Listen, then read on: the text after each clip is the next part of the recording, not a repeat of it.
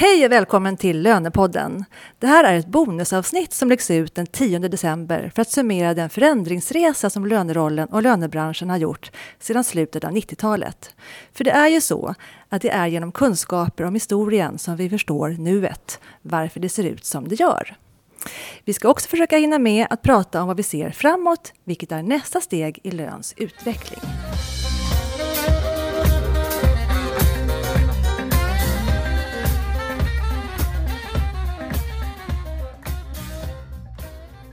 Jag heter Katarina Sand och jag arbetar på rekryteringsbyrån WISE Professionals som bland annat rekryterar och hyr ut lönekompetens. Och Lönepodden den gör vi i samarbete med SRF-konsulterna och Knowit Insight HRM.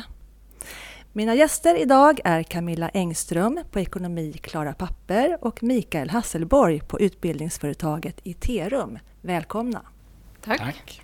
Och min bisittare är Senny Sjölund, branschansvarig för lön på SRF-konsulterna. Och välkommen till dig också Senny. Tack så mycket Katarina. Vi ska ta avstamp i en viktig händelse som ägde rum för exakt tio år sedan. Det var den 14 december 2010 som vi som sitter i det här rummet och flera andra samlades på Franz handelsinstitut i Stockholm för att bilda Löneföreningen. Och Camilla Engström var faktiskt den person som sådde fröet till löneföreningen. Camilla, berätta. Ja, Katarina, det kom ur en frustration som hade pågått några år innan då, 2010 med att jag så gärna ville auktorisera mig som redovisningskonsult hos SRF. Eh, jag jobbade på Klara Papper då också och ville bli en duktig ekonom, kanske ekonomichef och såg steget då att man auktoriserar sig. Eh, men jag fick nej hos SRF för att jag jobbade för lite med redovisning för då hade jag börjat jobba även med lön. Och då kontaktade jag SRF och sa men då skulle jag vilja auktorisera mig som lönekonsult. Och det var nej, nej men det finns inte. Och eftersom jag hade bra kontakt med Scharta och Kristina Wallin och även med Micke som jag hade träffat på Scharta också. Eh, Mikael Hasselborg menar du? Mikael, ja, just det. Mikael Hasselborg. Så då när jag var på Personalaktuellts Eh, lönedag så tror jag den här frustrationen också hade blivit en vad ska man säga, energi. Så att jag ville liksom, va, vi måste göra någonting. Och så pratade jag med Kristina och liksom, jag såg ju också att ni hade bjudit in så många i branschen att det här, vi måste kunna göra någonting av det här. Och det är klart, auktorisationen var min drivkraft. Men det var ju mycket mer. Mm. Och vad hände sen då? Var det Kristina Wallin sen som tog det här vidare? För hon hade ett stort kontaktnät. Ja, Micke, visst var det så att du och Kristina också pratades vid? Ja, vi pratades vid och började ventilera den här frågan. Och redan faktiskt på eh, samma lönedag där på Personalaktuellt. Och, eh, men sen gick det ju någon månad och vi började knyta ihop det här nätverket och vi var ju väldigt många som ganska snabbt involverades i det här. Jag har letat i mina gamla gömmor och hittat såna här mejllistor och annat där det var en väldig massa människor med i kommunikation kring att vi nu skulle försöka få till och bilda en löneförening. Och sen hade vi ett inledande möte, jag tror att det var i augusti 2010, på Francharta uppe på Eh, deras vackra bibliotek där med utsikt över staden. Eh, där, där vi var ett ganska ordentligt gäng samlade som diskuterade frågan om att bilda en förening. Och under hösten så vart det mer och mer intensivt arbete kring kontakter mellan de här personerna till att vi då i december, eh, den 14 december samlades i aulan på Charta och handelsinstitut och då jag vet inte, jag kommer inte ihåg hur många det var med, men det var ju fantastiskt många med. Och det var företag och organisationer från alla möjliga tänkbara branscher. Mm. Det var ju det som var så kul. Och det var ju många utbildningsföretag, många inom outsourcing som du representerade Camilla. Och, eh, andra stora företag och sådär. Så att det var väldigt bred representation för hela branschen. Och där tog vi det formella beslutet då för tio år sedan exakt. Där vi, förutom att vi beslutade att bilda löneförening, också fastställde stadgar och valde den första styrelsen. Så att eh, det var en häftig resa den där hösten. Ja. Och du Senja var ju också med den där dagen. Ja, jag kom ju in då faktiskt. Det förberedande var jag inte med i, utan det var ju mer att jag dök upp på det här mötet och tyckte det var intressant. Eh, man, har man jobbat i lönebranschen så såg man att det fanns ett uppdämt behov. Och det var ju fantastiskt att komma dit och känna redan då att det här var någonting som sprang i branschen. Att det var därifrån som det kom en gemensam känsla av att vi behöver göra någonting ihop. Mm. Och det var ju en ideell förening och det skapades arbetsgrupper, det fanns olika arbetsområden. Så det fanns en väldigt stark vilja att eh, det skulle bli en förändring. Va? Och var det inte så att syftet med löneföreningen var att öka statusen i löneyrket? Att synliggöra löneyrket, eller hur? Ja, det var ju kanske den viktigaste enskilda komponenten i de här sakerna som vi pratade om, att just verka för ökad status för löneyrket. Och det tycker jag väl att vi på ett sätt har lyckats med faktiskt. För att lön är ju väldigt mycket mer synbart idag än vad det någonsin har varit. Jag kände ju det också att, det har jag berättat för dig sen tidigare, att statusen att vara ekonom var liksom finare på något sätt. Även liksom, när man jobbade som lönekonsult så kände man sig, ja, att det inte var lika bra. Jag kommer ihåg att jag liksom tyckte det var jobbigt.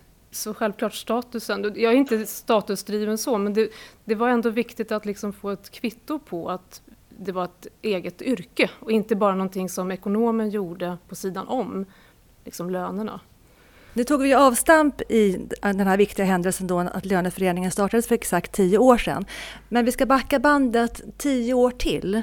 För att den här förändringsresan startade ju mycket, mycket tidigare, eller hur Micke? Du var ju med från början för 20 år sedan.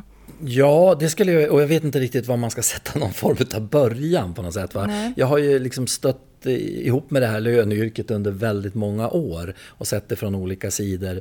Men man kan väl säga att utvecklingen och förändringsresan. Eh, var ju väldigt omfattande för löneyrket. Redan alltså slutet på 90-talet och början på 2000 så gick man in i en fas där det var väldigt mycket stora förändringar. Outsourcingen växte, det var en aspekt. Eh, flera stora företag outsourcade sina löner och på det sättet skapades liksom en ny marknad också. Proffice Outsourcing var ett sådant exempel som tog riktigt stora företags löner. Och det här gjorde att man re ville rekrytera andra typer av lönekompetenser. Samtidigt digitaliserades, starten av digitalisering, det här med egen rapportering och sådana här saker, började i de stora företagen tidigt 2000. Mm. Och de första löneutbildningarna kom ju till då också? Ja, absolut. Mm. Och den första längre löneutbildningen som fanns egentligen eh, i den svenska utbildningsmarknaden, det, det var ju faktiskt en kort eller en utbildning som eh, Kristina Karlén drev tillsammans med just Proffice Outsourcing. Och deras eh, utbildningsplan på 20 veckors utbildning, det var själva ingången till den utbildning som vi startade på Iterum 2002 och som var en KY-utbildning. Precis. Så det var stora förändringar i omlopp. Så att det här lönetant, den rollen lönetant om man får säga så, började förändras tidigt 2000-tal. Kan man ja, säga så? det kan man absolut säga. Ja. Och sen när den här idén då med löneföreningen kom, då var tajmingen ganska perfekt för att starta en löneförening. Absolut, eh, och det hade man ju sett också i form av att det varit fler lönedagar. Det Personalaktuellt Eh, skrev en hel del om löneyrkets förändring under den här perioden och så vidare. Så att det var mycket så, många faktorer som mm. samspelade. Mm. Senja, vad säger du? Alltså jag upplevde det inte som att det fanns jättemycket sånt faktiskt på lönedagar och sånt. Jag tycker Personalaktuellt var de som började att sätta det här som ett eget område, lönedagen, när man kom på den stora lönedagen första gången var där, tänkte man wow, det finns såna här också. För då hade vi ju blivit matade lite grann av, det fanns ju lite monopol skulle jag säga på lönemarknaden då med Thulin och Larsson som var de som matade på med information. Den här Får jag bara sticka in där då sen, i, förlåt, men att Personalaktuellt ja. har vi nämnt några gånger här nu, men att det var tidning, en HR-tidning med löneinriktning som jag drev då och vi hade de här Personalaktuellts lönedagar. Eh, mm. Men den tidningen la vi ner då hösten 2012. Mm, förlåt, fortsätt. Ja.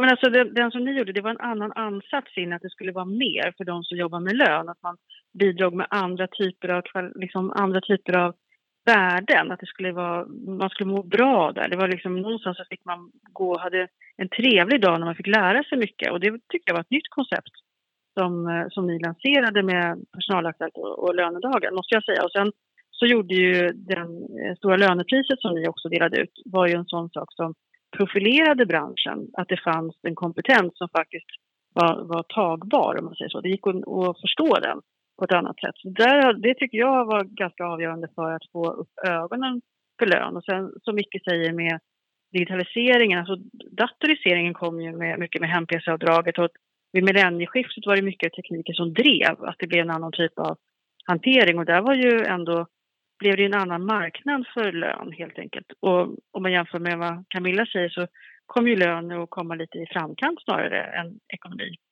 med, med, med fast på hand just kring de delarna.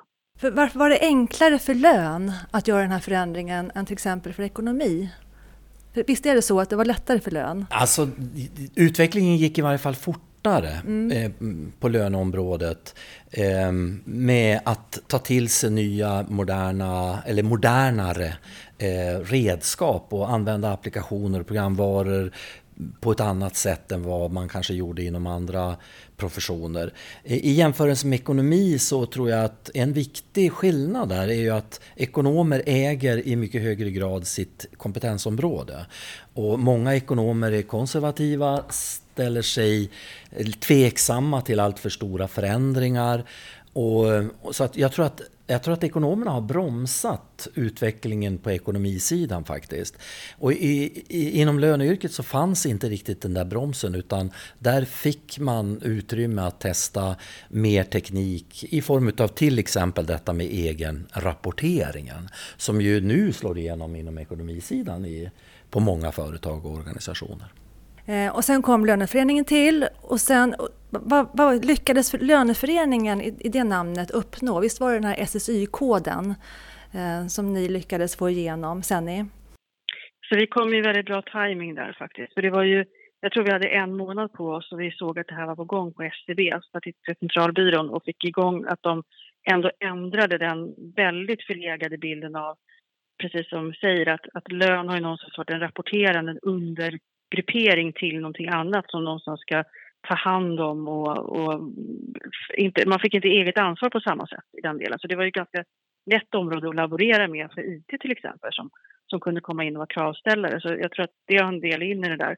Men sen hade vi också eh, den fördelen att när vi, om vi kommer lite längre fram så kom vi in också ganska snart in i, eh, i remissrundor. Eh, vi gjorde ju första gemensamma remissvaret kom ju precis när man skulle lansera något som hette MUP på den tiden, månatlig kontrolluppgiftslämnande. Eh, och då hade vi också eh, kon på att det här var på gång. Och när vi träffade SRF-konsulterna så såg vi att det var tajmingen till att göra en, ett remissvar tillsammans. Så att den gjorde vi faktiskt i löneföreningens regi tillsammans med SRF-konsulter, ett gemensamt svar.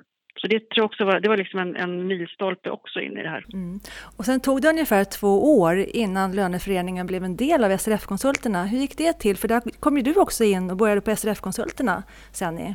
Ja, så det var ju en... en vi nämnde Kristina Karlén. Jag tycker att äras de som äras bör. Hon har gjort otroligt mycket för lönebranschen och lyft löneyrket. Och när vi startade löneföreningen så sa hon ja men det här är ju fantastiskt när vi får en egen plattform för lön. Och då när vi sen valde då, eh, efter lite turer fram och tillbaka, att eh, eh samarbeta med SRF, då, Sveriges redovisningskonsulters förbund var det på den tiden, så sa ni men nu hamnar vi ju här igen under redovisning. Och det blev en morot för oss som jobbade med det här, att så ska det inte bli eh, i den hanteringen. Så jag tror att det var, en, det var en riktig trigger, att vi ska inte se till att vi ska vara jämbördiga i den hanteringen. Det har varit ansatsen i allting som har gjorts därefter. Att vi ska inte hamna någonstans, utan vi ska vara likvärdiga på det sättet. Så det, det tror jag är en viktig del in i det här. Och sen kom ju ganska snart den här auktorisationen eh, också på banan, eller hur? Och du Camilla var ju faktiskt en, en av de första som blev auktoriserad lönekonsult. Mm. Vilket år var det? 2014. Och jag kommer ihåg att vi pratade mycket om när vi bildade löneföreningen, vad är viktigast? och jag hade ju såklart min hjärtefråga med auktorisationen. Men självklart var det ju, det fanns mycket som var viktigt med det du har verkat för sen är att lyfta yrket på många sätt. Men eh, vi pratade ju mycket om, ska det vara en, ett test? Det blev ett test som blev webbaserat, vilket jag tyckte var jättebra. Eh, vi hade diskussioner om det skulle vara arbetsrätt, ekonomi och lön. Vilken bredd har en lönekonsult? Och där tyckte jag vi var tidiga i, i tänket, för nu pratar ju vi mycket om rådgivning och vi pratar om eh, systemkunnighet och sådär idag. Och vi pratade om det redan då. Eh, så jag tyckte att det var väldigt, väldigt bra det som kom ut av eh, auktorisationen som vi faktiskt la grunden för då. Men och vad har den gett dig, den här auktorisationen? Då? Vad... Ja, men, alltihopa nu med tio år liksom, tillbakablick har ju gett otroligt mycket. Eh, jag hade ingen aning om det när jag var mitt uppe i det, när man tog initiativet. Men det har gett en, ett enormt stort kontaktnät. Det har gett eh, Eh, goda grunder för att liksom vidareutbilda sig, eh, att veta var man ska vända sig, samarbeta med skolorna. Nu har ju vi, Klara Papper då haft förmånen att arbeta både med Terum och Charta i de här tio åren och flera har blivit anställda här som jobbar här. Eh, men också med andra utbildningsföretag och sen systemleverantörer som har liksom hjälpt att lyfta löneyrket, liksom att vi kan jobba digitaliserat. Men med alltihopa det här så handlar det ju om att vilja lära sig mer och det är ju det som auktorisationen tycker jag är grunden för. Att eh, lär dig mer hela tiden. Och nu driver du ju en, en ekonomi och redovisnings eller löneekonomibyrå. Ekonomi, ja, affärsområde lön outsourcing är ju det jag är ansvarig för här på Klara Papper. Då. Men Klara Papper har ju redovisning också. Mm. Och är de flesta auktoriserade lönekonsulter här som eh, Nej, men däremot så fort de som kan bli det, för det finns ju vissa krav för att bli auktoriserad. Antal år i yrket eller ha en viss då utbildning bakom sig. Så att jag uppmuntrar att alla som kan eh, auktorisera sig gör det. Men jag måste också framhålla när det gäller den här examen, så det var ju ett fantastiskt roligt arbete att försöka få fram ramverket för auktorisationen som du säger Camilla med vad ska vi ställa för krav. Det var ju väldigt svårt att veta men eh, när det gäller den utvecklingen så har ju Micke varit med och bidragit otroligt mycket med sin kompetens och den bakgrunden och få till den här examen på det sättet som ändå var någonstans var avgörande för att vi skulle få det på ett bra sätt.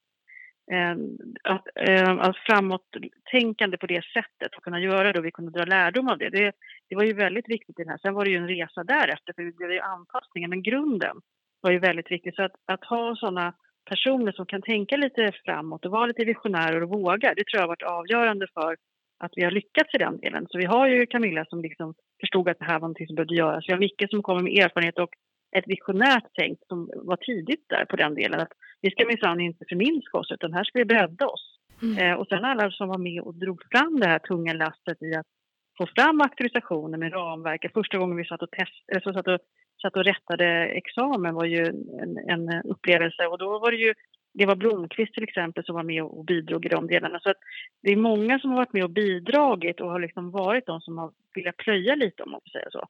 Och när du säger eh. Micke här då så är det Mikael Hasselborg vi menar hela tiden. Ja, Mikael Hasselborg. Men ja. hade också en annan Micke som var viktig och det var Mikael Widén som också jobbar nu på, på Visma. Asset. Han var ju också väldigt bidragande för Asset var ju de Visma Services på den tiden var ju en av de som verkligen gick in stort med för att auktorisera. Och och, och startade upp i den hanteringen. För vi var ju en, vi var ju en väldigt operativ styrelse eh, när löneföreningen bildades.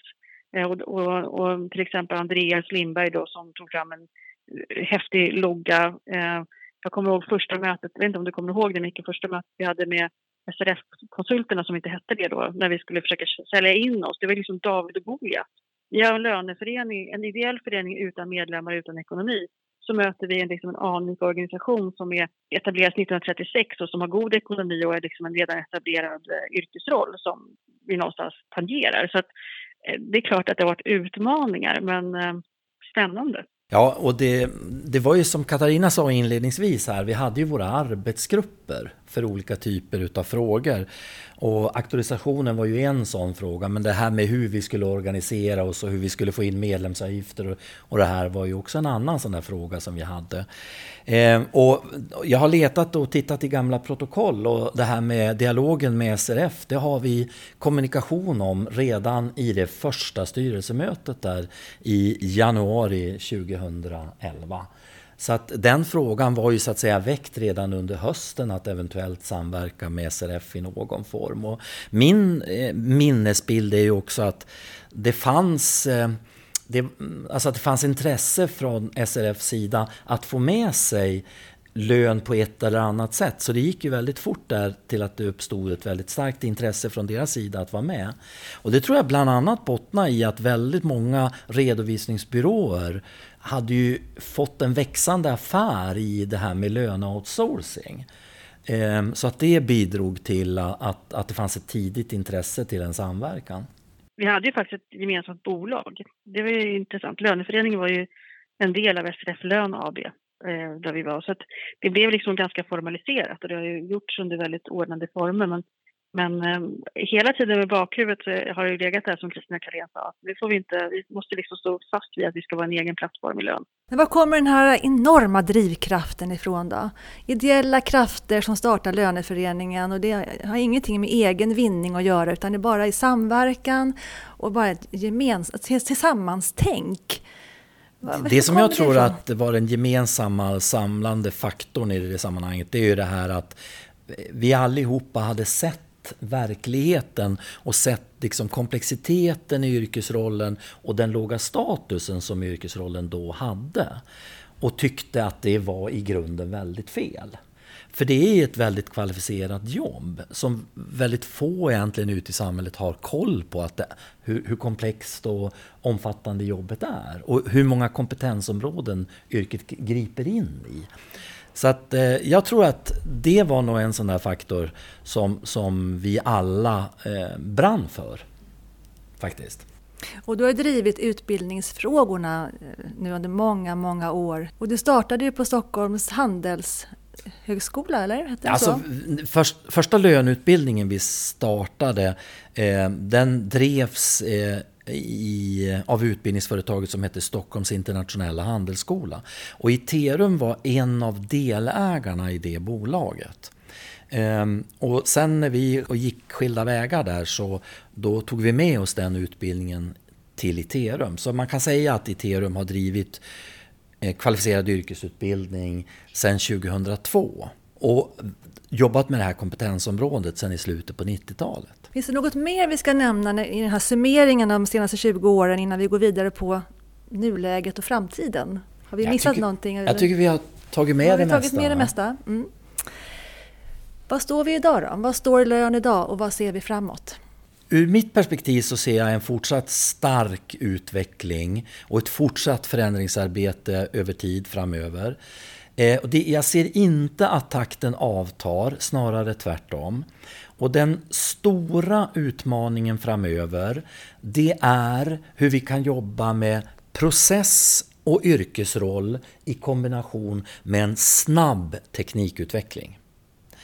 Och tekniken kommer att ge oss förutsättningar för att eh, fortsätta den här utvecklingen i samma riktning kan man säga.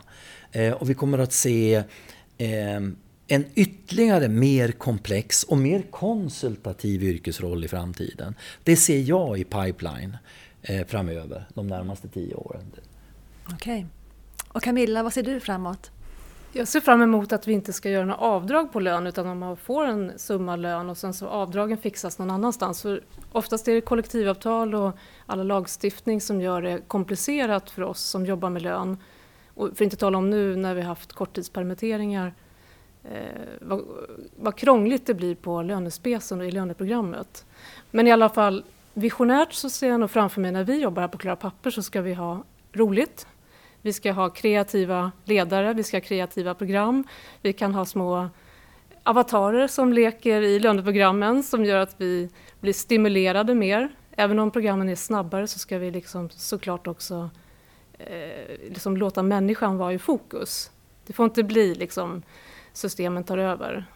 Utan, jag, jag, tänker så här, det finns två vägar att gå och det är liksom den troliga vägen som Micke pratar om och sen är det min tokiga väg när man vill ha någonting Få annat. in lite lust. Ja, lite lustfyllt, lustfyllt och lite nytt lite och lite... humor och lite... Ja, det, det måste hända Aha, saker i branschen roligt. och det får vi hjälpas åt med. Ja. Eh, så vi kan ju komma med förslag om liksom, varför ska vi göra avdrag på lön? Det kan väl Försäkringskassan fixa? Eller det kan väl eh, någon annan fixa? Bara för att vara lite ja, bild. Det var en rolig sticka ut hakan, kul! Sen, vad ser du framåt då? Nej, men jag tror att det, jag håller med båda. Jag tror att man ska, man ska kombinera det roliga med det tokiga och det kloka eh, i den hanteringen. Men jag tror att, att vi har ju en, en fortfarande utmaning med att positionera oss i, i olika sammanhang. Alltså det här med att få en, en plattform för lön, att vi får förståelse för att vara med och påverka så kan vi ha bättre förutsättningar för allting annat. Eh, om man säger till exempel mot lagstiftning i myndighetsvärlden Eh, Camilla nämnde korttidspermitteringar. Vi vet ju inte vad som kommer framöver. Jag tror att det här senaste året kommer, de senaste nio månaderna i alla fall, kommer ju att göra att vi kommer omvärdera saker och ting på ett helt annat sätt. Och vi ser ju förändringar på arbetsmarknaden som kanske kan slå åt ena hållet eller åt andra hållet när vi giggar eller man vill ha trygghet. Det, är liksom en, det, vi vet är att det är väldigt ovisst. Eh, men jag tror att det man ska ta med sig är att man måste vara fortsatt eh, nyfiken och tycka att det är roligt med utveckling. Eh, det tangerar lite av det som Camilla säger här, att det är, det är det som driver och det är väl det som också har drivit den här föreningen, tänker jag, och den vägen vi tar framåt. Att någonstans så ser man möjligheter och det tror jag är viktigt. Sen, kan du säga någonting om hur eh, lön ser ut inom SRF-konsulterna om tio år? Alltså hur vi är organiserade, det, det får vi se. Jag tror mycket, vi har hela tiden byggt vidare på den tanken om samverkan, att det är det som, som ger styrka, att vi ser de här bryggorna, att vi får fler att få förståelse och ser att vi är en bransch som jobbar ihop. Och det tycker jag är häftigt att se, att, man, att vi har tagit oss an den. Vi har, vi har ju grupperingar som man kanske inte trodde var möjliga eh, för tio år sedan när vi har alla systemleverantörer som jobbar ihop mot samma sak. Det, bara sådana saker, det, det, tycker jag är triggande att man ser att mål kan uppfyllas, alltså man kan se nya steg hela tiden i utvecklingen. Eh, men hur organisationen ser ut om tio år, det är lite grann beroende på utvecklingen i yrkesrollen också. Eh, som Camilla säger, vi kanske sitter och är halvdatoriserade alla vi själva också. Det vet vi inte. Vi kanske sitter som avatarer på kontoren och jobbar. Men, men sen, vad står på din önskelista då? Du, du säger det här med samverkan, där har ni kommit väldigt långt. Eh, och ni har bra samverkan även med myndigheter. Vad står på din önskelista framåt då? Att, vad vill du liksom åstadkomma mer? Jag tycker vi ska tidigare i, lag, i lagprocessen. Vi måste in och försöka vara med och påverka i utredningar och få, få till de här möjligheterna som Camilla pratar om. Att det finns andra saker som kan möjliggöra att det blir enklare i vardagen för de anställda också. Lön är komplext inte bara för oss utan även de som ska få ut uppgifterna. Det ska inte vara så svårt i den hanteringen. Eh, jag ser framför mig möjligheten med att vi kan rapportera via tekniken som är helt fantastisk med att standard, eh, få till standardrapporteringar så att vi kan dra nytta av all den data som finns i löneprogrammen till exempel. Så att de delarna ser jag framför mig och att, att man Eh, man ser hur... En, eh, en väldigt trevlig tanke är om man skulle kunna få alla intressenter att jobba ihop till exempel kring standardlösningar för API så att vi kunde dra nytta av den utveckling som görs och att man inte behöver lägga så mycket tid på förvaltning utan vi kan utvecklas istället. Um, så, och det finns mycket politiska incitament i det och där tycker jag vi ska vara med och påverka på lön så att det inte glöms av. Eh, tillbaka till det som vi pratade om förut, det där med utveckling i teknik, inköp av system. Lön har liksom aldrig varit i, i, vi har inte suttit riktigt i förarsätet, men jag tycker att vi ska ta oss dit. Och Mikael och Camilla, har, har ni någon roll i SRF-konsulterna idag?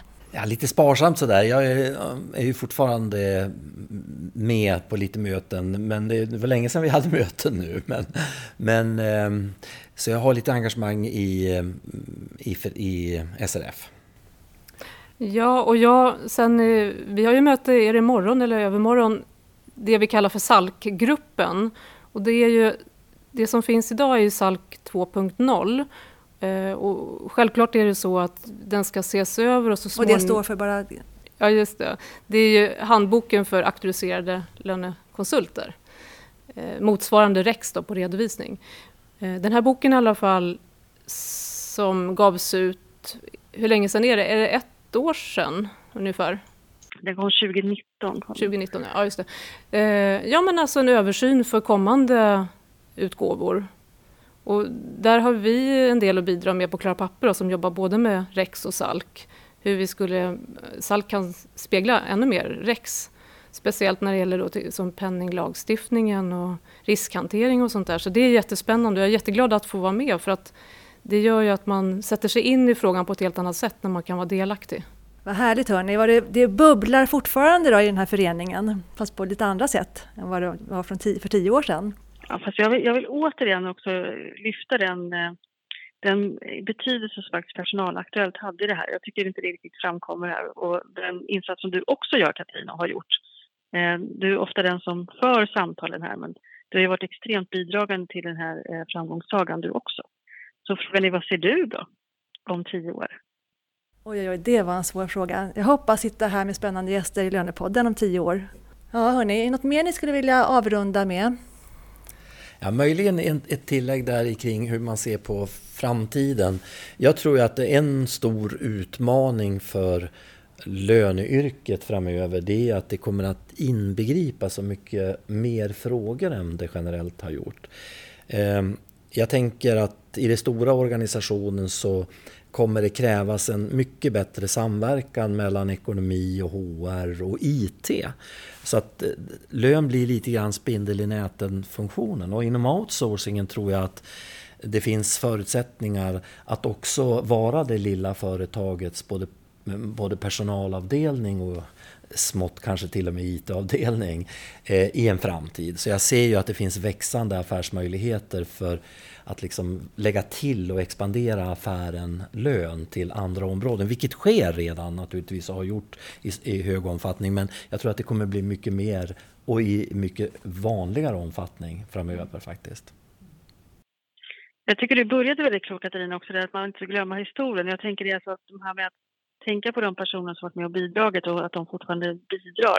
Att de som la grunden för löneföreningen, att de, är fortfarande med och driver på den här de här frågeställningarna som identifierades och det visar ju på att de fortfarande är relevanta, och att vi inte har nått hela vägen. Så vi kan ju fortsättningsvis jobba vidare. Jag tänker på, vi har ju utöver de som vi har nämnt så har vi ju Katrin som också jobbar på SRF-konsulterna som var med från början i löneföreningen och, och vi har de som Karina Bjällervik som var med och det, det finns ju flera som som har varit med och bidragit till men som också fortsätter att driva på de här frågorna på olika sätt. Så jag tror att det här med att samverkan tror jag är det som är viktigt och det är ju lite grann det som Micke säger också med samverkan mellan lön och andra delar. Det kan vara myndigheter, det kan vara andra enheter, det kan vara IT, det kan vara andra delar. Så jag tror det liksom är det vi behöver tänka på framöver också. Mm, absolut, det finns många eldsjälar kvar eh, och det finns en ljus framtid för lön, en spännande framtid. Absolut. Mm, verkligen. Tack så mycket hörni. Tack eh, Camilla, Mikael och Senni. Och tack till Henke Branneryd som producerar Lönepodden. Vi är tillbaka i januari igen och jag önskar alla en riktigt skön avkopplande jul och nyårshelg. Hej då! Hej då! Hej! Hej då!